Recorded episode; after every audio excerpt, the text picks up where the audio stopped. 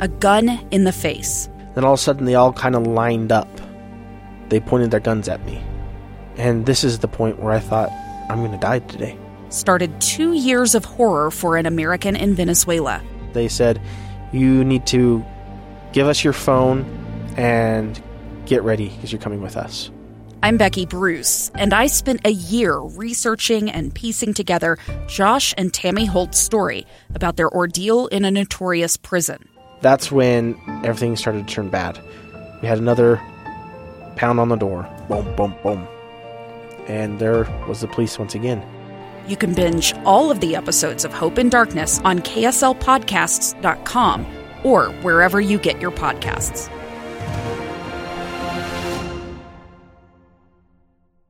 Just after 1 o'clock, 106 as a matter of fact, the time here in the KSL newsroom. Uh, here's what's going on right now. In just a moment, we will be uh, connecting, uh, hopefully, with a former White House advisor who served uh, President Ronald Reagan. Why? Well, because on Saturday, Ronald Reagan's 110th birthday will take place. And uh, my good friend here at KSL News Radio, Boyd Matheson, put together a wonderful piece in the Deseret News where he reached out to those who have had either direct contact or had profound uh, uh, impact by uh, former President Ronald Reagan. And uh, the, the write up is beautiful, and the lessons learned are incredible. And uh, I think some of the lessons that could be applied for today uh, would be pretty uh, profound and important. So when we're able to connect with Mr. Studdert, uh, we'll move right over to that conversation. But while we have uh, a few minutes to, to chat before we get to that, I want to share with you some more of the comments. I have uh, received a mountain of responses following the question of whether or not Representative Marjorie Taylor Greene ought lose her position in the uh, in the committees to which she has been assigned, two of them, in fact. Uh, and that vote on the House floor will be coming up uh, here today in just a little bit. Uh, you know what, though? Let me, let me, change course again. We, we have now uh, connected with Stephen Studdert, again, White House advisor to President Reagan. We spoke to Mr. Studdert, if you'll remember, not that long ago when we were uh, ramping up to the inauguration of President Joe Biden. Uh, he himself served, uh, Mr. Studdert did, as an advisor to many inauguration committees and was responsible for much of the much of the goings on uh, in terms of bringing those about. And we learned great lessons that day, and I look forward to more lessons to be learned here today. Uh, so, first off, let me say, uh, Mr. Studdert, welcome to the program. Thank you so much for your time today. Thank you. Uh, tell me, as we uh, get closer now, I think just two days away from the 110th uh, birthday of Ronald Reagan, how do you think if he were to look at the, the state of affairs here today, he would respond? Well, well, first of all, let me correct one thing. Reagan would never refer to it as 110th birthday. When he got to his 39th birthday, he quit counting them, and so he would say, "This is the 71st anniversary of his 39th birthday." I like it. Very good. Very good. uh, I I think he would be. I think he'd be troubled. I think he'd be saddened. He'd be saddened uh, for the course that America seems to be on, both domestically and in the world. Uh, he was very, very much that we as Americans ought to be united, and and we're not, and and he would be troubled by the absence of civility uh, in the public square. In your uh, in your piece, which is right now published in the Deseret News uh, under the headline "Dignity, Respect, and Kindness Make America Extraordinary." You uh, assert that you uh, accompanied Ronald Reagan to all 50 states and many countries. You witnessed firsthand uh, his interactions with kings, prime ministers, popes, truckers, or cowboys, and that he treated them all with dignity. Uh, now, he would, as you just uh, explained, and predicted that he'd be upset with the lack of civility. What advice do you think he would give to to folks who are witnessing what's going on across the country right now, not just in Washington, but but elsewhere, as we find ourselves divided? Well, you know, I think he would say to us, to all of us, regardless of our partisan leanings, I think he would say, calm down uh, and come and let us reason together.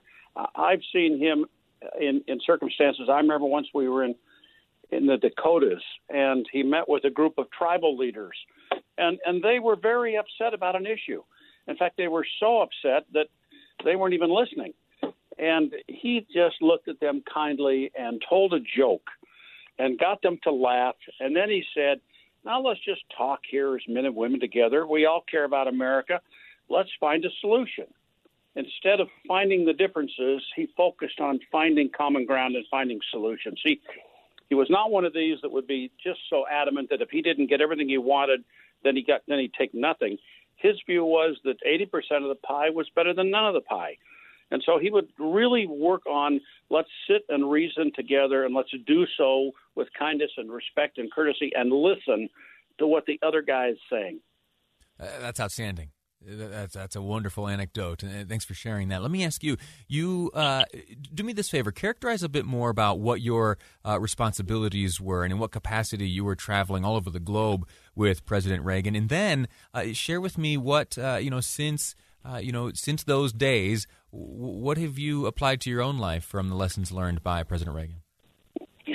Well, my responsibility was it varied, varied, and it changed over the years, but it was primarily responsibility for everything he did outside of the White House itself, whether it was in the Rose Garden or Bolivia. Uh, I was responsible for what he did and where he went, and, and essentially then overseeing the execution and all the components of making that happen. Uh, I traveled about 500,000 miles a year, and I traveled with him everywhere he went to every public event. In, in the year that he was shot, however, the only day that I did not accompany him was the day that he got shot, and I've always counted that as a great blessing in my life.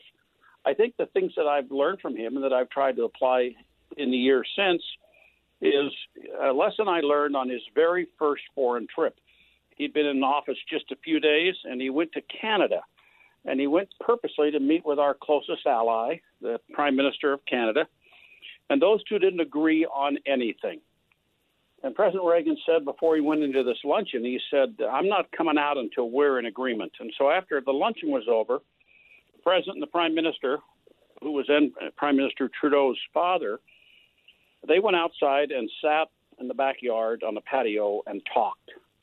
And then they began to share their common interest in poetry, Robert Service poems, The mm. Battle of Dan McGrew, and other poems like that. And they sat out there and talked for an hour, and then they came out and met with the press.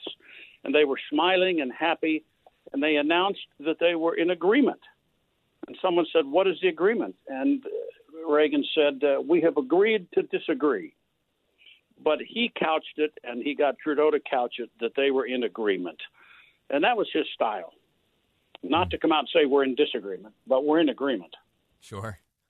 Uh, lastly, before I let you go, in this piece that you have published in the Deseret News, again under the headline "Dignity, Respect, Kindness Make America Extraordinary," uh, you make reference to uh, a day when President Reagan, after his death, was laying in repose, silent in the United States Capitol rotunda, when uh, tens of thousands of fellow countrymen made their way through to pay their respects. Uh, there was one uh, mourner in particular in Mikhail Gorbachev who uh, paid his respects and placed a hand atop the casket uh, where was lying the body of uh, President Reagan. Why was that moment significant?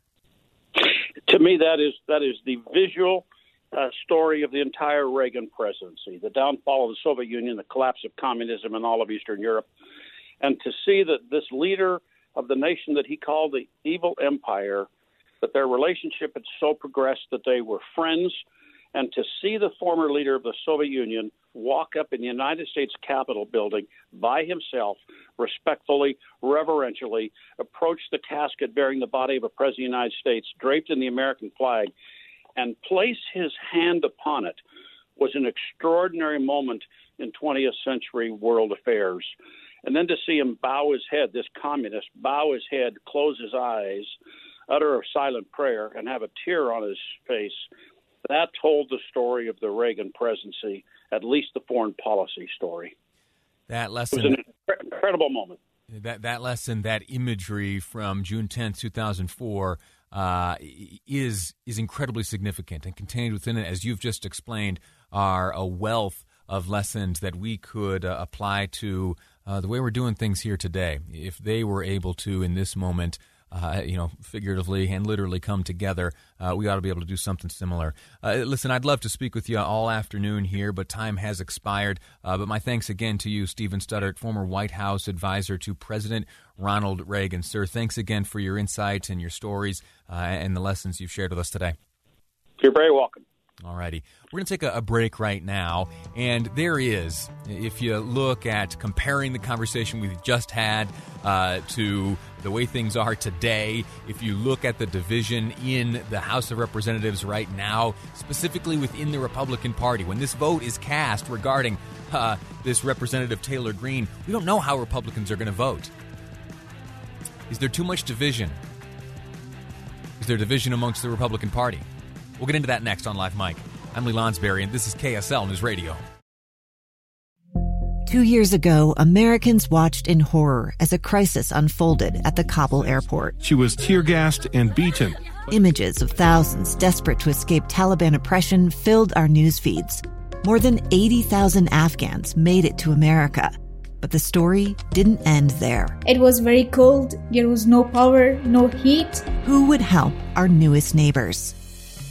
I'm Andrea Smardon. In Stranger Becomes Neighbor, you'll hear the stories of some remarkable refugees who left their homes and their dreams behind only to start over from zero. Their only possession was three blankets. And you'll meet Americans who stepped up to help them. You want me to come when you deliver your baby. What can one person do in the face of an international disaster decades in the making?